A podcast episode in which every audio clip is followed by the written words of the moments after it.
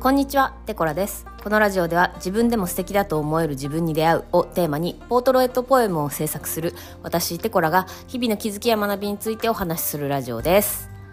はい。えー、はい。私はですね、えー今、金継ぎの作業を終えて、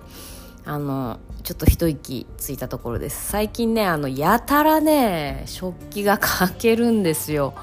ひび入ったり欠けたりなんか真っ二つにいっちゃうようなとこまでのやつはないんですけどなんかねあ欠けてるけど使えるなひび入ってるけど使えるなみたいな状態にめっちゃなるんですよ。しかもあの捨てたくない食器が。なんかねあの旅行先で買ってきたものだったりあの自分で陶芸教室の体験とかであの作った食器だったりがねやたらそういう目に遭うんですよ。本当に。最近一番やっちまったなっていうのはあの まああのもらい物だったんですけどあのお気に入りになる予感がめちゃくちゃしてたコップを、えー使う前に洗おうと思って、えー洗ってたら割ったっていうね。あのマジかみたいな。使う前に。いてもうたわみたいなねあの非常にショックですはい。えー今日は、えーちょっとね、この金継ぎがね、最近日常化してきているところから、あのー直す方法を知っていると、えー心のダメージが少ないっていう話を、えーしていこうかなと思います。はい。えーこれね、まあ、あの、金、あの、私すごい思ったんですよ。あの、金、金継ぎ、金継ぎ言ってますけど、私、金継ぎちゃんと習ったことないんですよね。うん、あの、何年か前、5年くらい前に、あの、なんか一時期すごい金継ぎが流行った時期があったと思うんですけど、なんか、その時になんか書店とかでもいっぱいこう、金継ぎの本みたいなのが出てて、でなんか金継ぎキットがついてる本を買ってそこの知識とあとネット検索 YouTube だったりとかの検索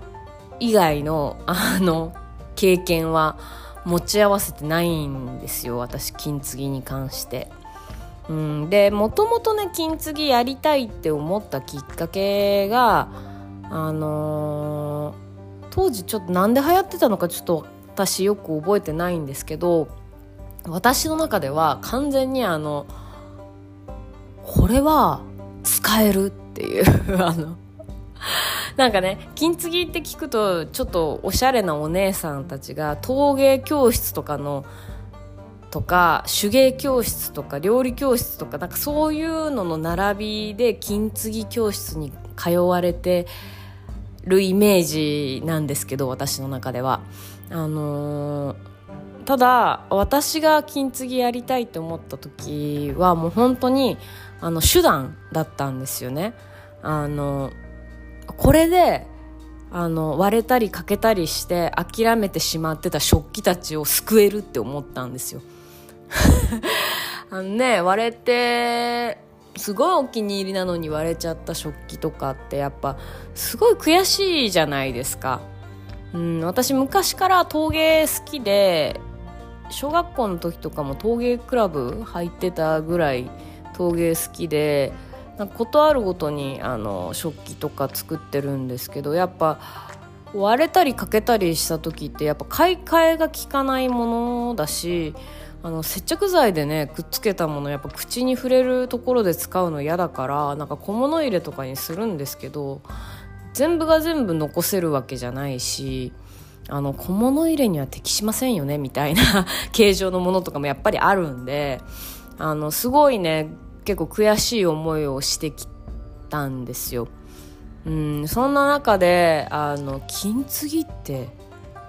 めっちゃいいじゃんって思ってあの、まあ、その本をねあの金継ぎキットが入ってる本を買いあのあれやこれやいろいろ調べちょっとあのなんていうんですか欠けちゃったものとかあの部分だからあのクラッシュしちゃって部分的に足りない破片とかってあるじゃないですか。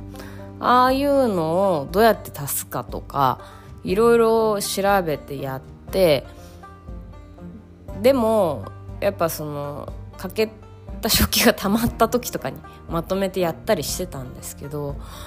まあ面倒くさいんですよ。なんでかっていうとまああの金継ぎやる時に漆を使うんですねでまああの本物の漆じゃなくて合成漆っていうものが今世の中にはあってあの漆だとやれかぶれたりとかなんかそう取り扱いが難しかったりとかあるんだと思うんですけどあの合成漆だとまあ割とそんなこともなくなんか昔食べた駄菓子の体に悪そうな匂いは するんですけどなんか濃いコーラみたいなね匂いが若干するんですけどあのまあその、まあ、匂いがちょっと気になるかな程度であの割とね使いやすいあの合成漆っていうのがあるんですけどこの漆がまあ乾かないんですよ。本当に。まあ乾かない。あのだからあのまあ、最初にねこうやれひびだったりあのつ継がなきゃいけないところ、まあ、そのかけらをこう足すいわゆる接着剤作業みたいな形をあの整えるための作業で漆を使うんですけど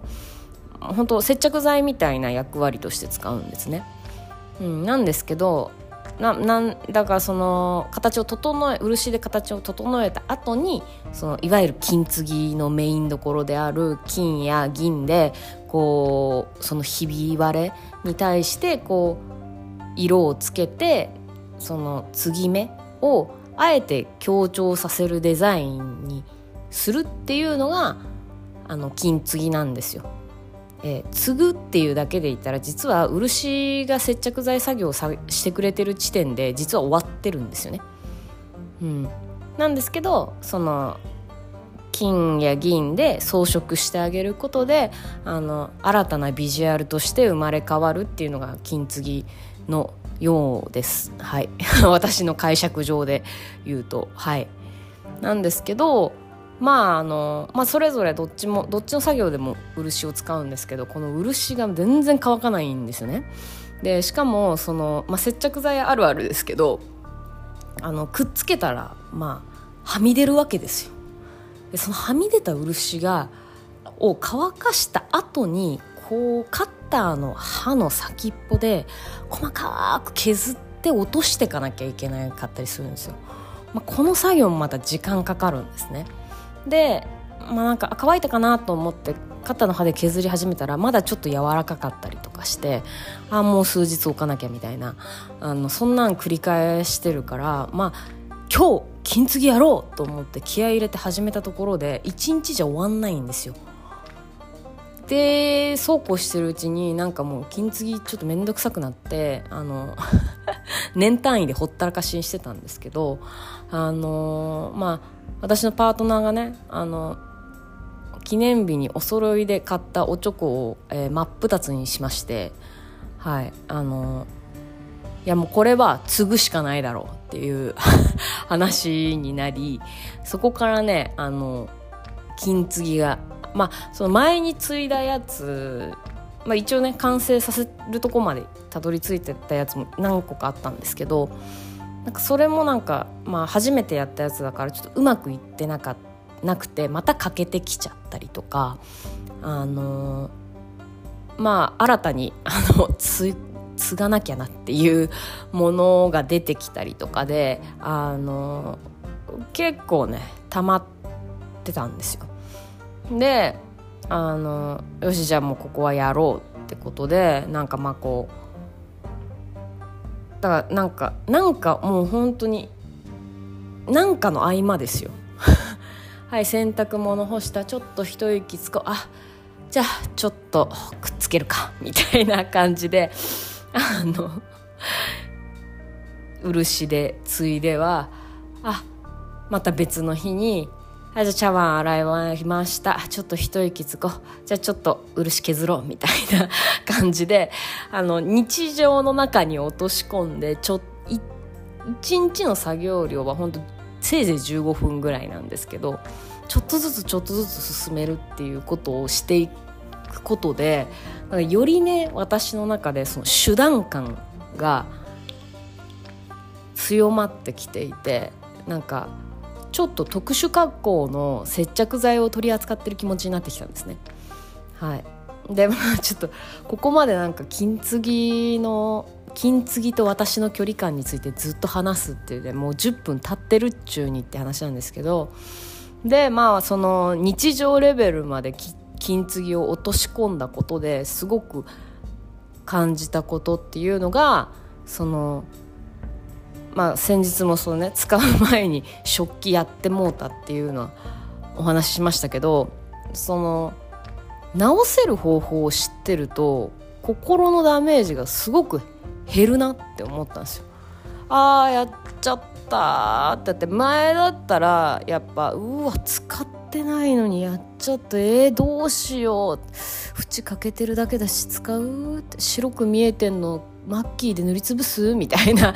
こととか考えて あでも見るたびに多分へこむんだよなこれみたいなのとかすごい考えちゃってたんですけどもうかけあかけたってなった瞬間ああもう都合って。あもうこれちょっと整形し直そうみたいな感じ、うん、あ作り直そうっていうすぐそっちの発想に切り替えられるからなんかすごく心の平穏が保たれるなと思って。でこれってなんかすごくまあ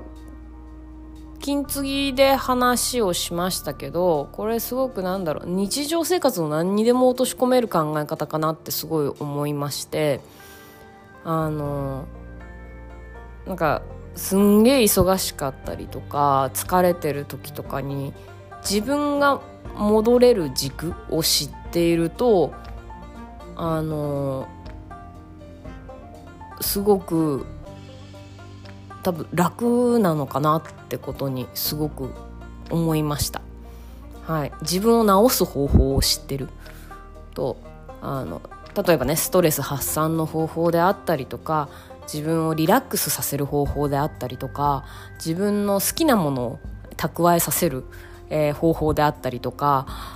あの自分を治す方法を知ってると何かあっても心のダメージって低いんだろうなっていうのをすごく感じて、えー、ちょっと日常生活に落とし込めるように、えー、検討していきたいなと 思いました。はい。皆さんもぜひ自分の